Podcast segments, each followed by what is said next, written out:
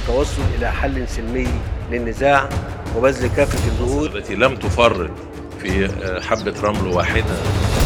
سقف الآمال والطموحات ليس فقط لدي شعوب دولنا الثلاث. السبت على إن إحنا نسيب المكان ونمشي. مع الناس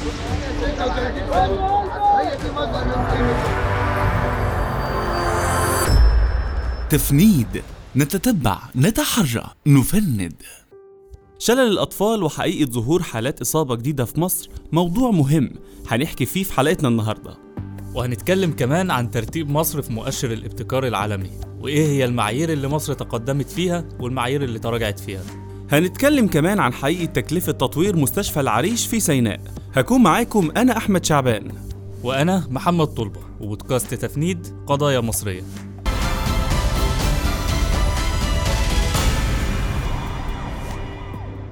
صباح الخيرات يا جماعة عاملين إيه؟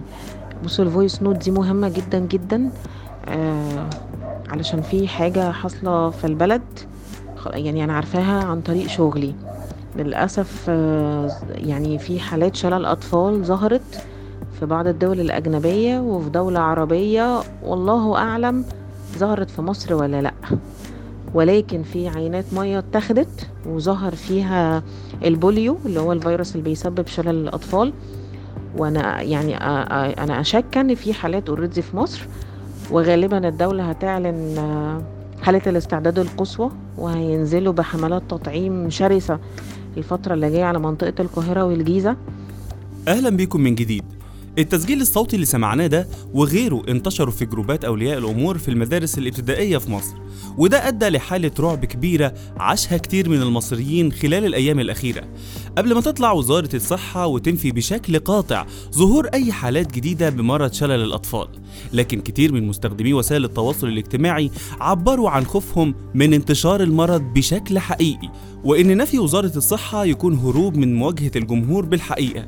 في المقابل أطباء كتير دخلوا يردوا على المنشورات دي وينفوا ظهور أي حالات في المحافظات اللي هم شغالين فيها. المنشورات دي دفعت فريق عملنا لتتبع الخيوط للوصول لأي حالة مؤكدة تم اكتشاف إصابتها بشلل الأطفال. لكن كل الخيوط كانت بتؤدي للرسالة الصوتية ولم تظهر أي حالة مصابة بشكل حقيقي. لكن وإحنا بنتتبع المعلومات الواردة في التسجيل الصوتي لقينا إن السيدة اللي في التسجيل بتتكلم عن طرق الإصابة بالمرض. لو تكلمنا يا طلبة عن الرأي العلمي لأسباب انتقال المرض للأطفال.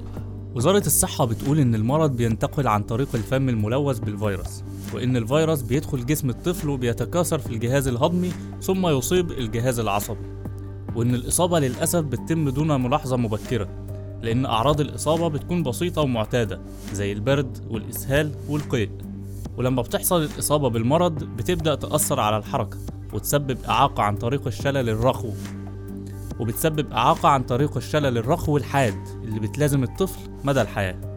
التسجيل الصوتي السيدة فيه بتقول إن في حملات ضد شلل الأطفال في القاهرة والجيزة تحديداً لأن ظهر تحليل عينات مياه بتقول إن الفيروس موجود هناك. لكن وزارة الصحة نفت الموضوع ده. ممكن توضح لنا طلبة ليه الوزارة قررت تبدأ الحملة في المحافظتين دول تحديداً؟ خلينا أحمد نقول إن الدكتور حسام عبد الغفار المتحدث باسم الوزارة قال إن الحكومة نفذت تسع حملات كبرى للتطعيم ضد شلل الأطفال خلال آخر خمس سنين وده مجهود كبير كان لازم ننوه عنه.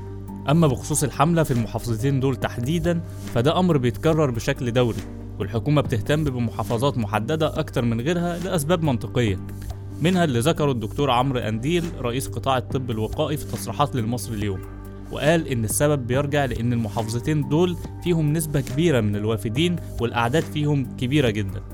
وده بيعزز فرص انتقال المرض وبالتالي كنا بحاجة إلى تركيز الإشراف فيهم.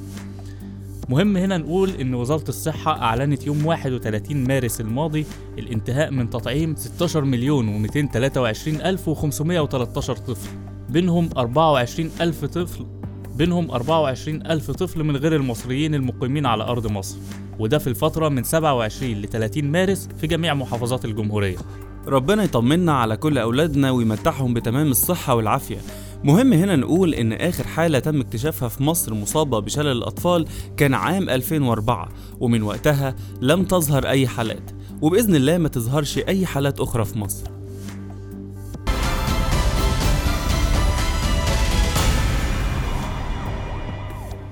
صفحة رئاسة الوزراء في مصر نشرت عرض توضيحي أكدت فيه تقدم مصر 20 مركز في المخرجات الإبداعية و10 مراكز في تطور السوق طبقا لمؤشر الابتكار العالمي لعام 2022 فريق عملنا وقف شوية عند المعلومات دي وقرر إنه يتتبعها. احكي لنا طلبة إيه اللي خلى فريق العمل يهتم بالمعلومة دي ووصلنا لإيه بعد التحري عنها. مؤشر الابتكار العالمي بيسلط الضوء على أداء الدول في ظل ظروف صعبة زي جائحة كوفيد 19 المستمرة والحرب الروسية الأوكرانية والاضطرابات في سلسلة الإمدادات العالمية والطاقة. وده بيوضح حقيقة قوة أداء الدول وده اللي خلانا نتوقف عند المعلومة اللي بتقول إن مصر تقدمت في مؤشر تطور السوق على الرغم من الإشكاليات المتتالية اللي رصدناها عند المستثمرين ورجال الأعمال في مصر وسوق الأعمال بشكل عام. هنا قررنا إننا نتتبع المؤشر ونشوف حقيقة الأرقام. والحقيقة إحنا لقينا الأرقام اللي الحكومة أعلنتها صحيحة. مصر فعلا اتقدمت في معياري المخرجات الإبداعية وتطور السوق. لكنها كمان تراجعت في معايير أخرى في نفس المؤشر منهم معيار رأس المال البشري والبحث واللي اكتشفنا إن مصر تراجعت فيه بمقدار أربع مراكز وتراجعت في معيار البنية التحتية مركز واحد وكمان تراجعت في معيار مخرجات المعرفة تسع مراكز. من هنا قررنا تصنيف العرض التوضيحي اللي الحكومة أعلنته إنه انتقائي لأنها اختارت بعض البنود اللي تقدمت فيها وأعلنتها للرأي العام وأغفلت إعلان باقي البنود اللي حصل فيها تراجع.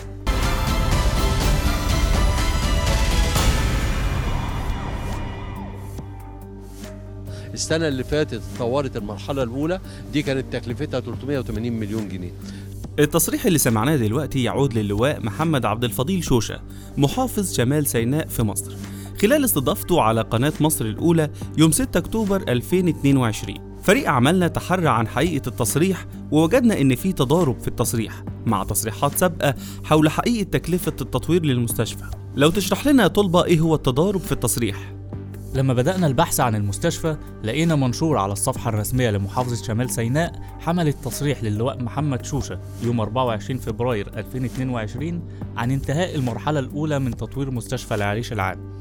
بتكلفة 134 مليون جنيه فقط وليس 380 مليون كما ذكر في تصريحه الحديث. بمزيد من البحث وصلنا لتصريح للدكتور أحمد منصور مدير مستشفى العريش العام. ده خلال لقائه على قناة تين تي في في أبريل 2022 وقال فيه إن تطوير المستشفى اتكلف 134 مليون جنيه. وكان بيأكد الكلام ده منشور على الصفحة الرسمية لمحافظة شمال سيناء يوم 26 أبريل 2020 وبيأكد إن تكلفة المرحلة التطويرية الأولى للمستشفى 134 مليون جنيه. وهنا أصبحنا قدام رقمين لتكلفة المرحلة الأولى من التطوير. 380 مليون جنيه وفقا لأحدث تصريح. و134 مليون وفقا لأكثر من تصريح سابق في فبراير وإبريل الماضيين.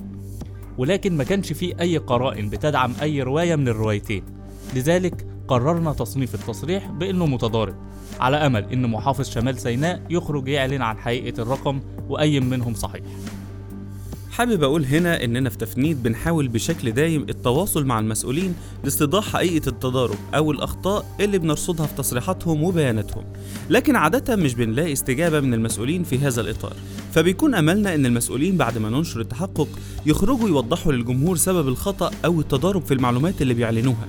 وده بالأساس دور الصحافة كوكيل للجمهور في الرقابة على السلطة وبيقع في إطار صحافة المساءلة. وبكده نكون وصلنا لآخر محطاتنا من بودكاست تفنيد. نتمنى لكم بداية أسبوع سعيدة وبعيدة عن أي مشاكل أو تضليل. كنت معكم أنا أحمد شعبان. وأنا محمد طلبة وبودكاست تفنيد قضايا مصرية.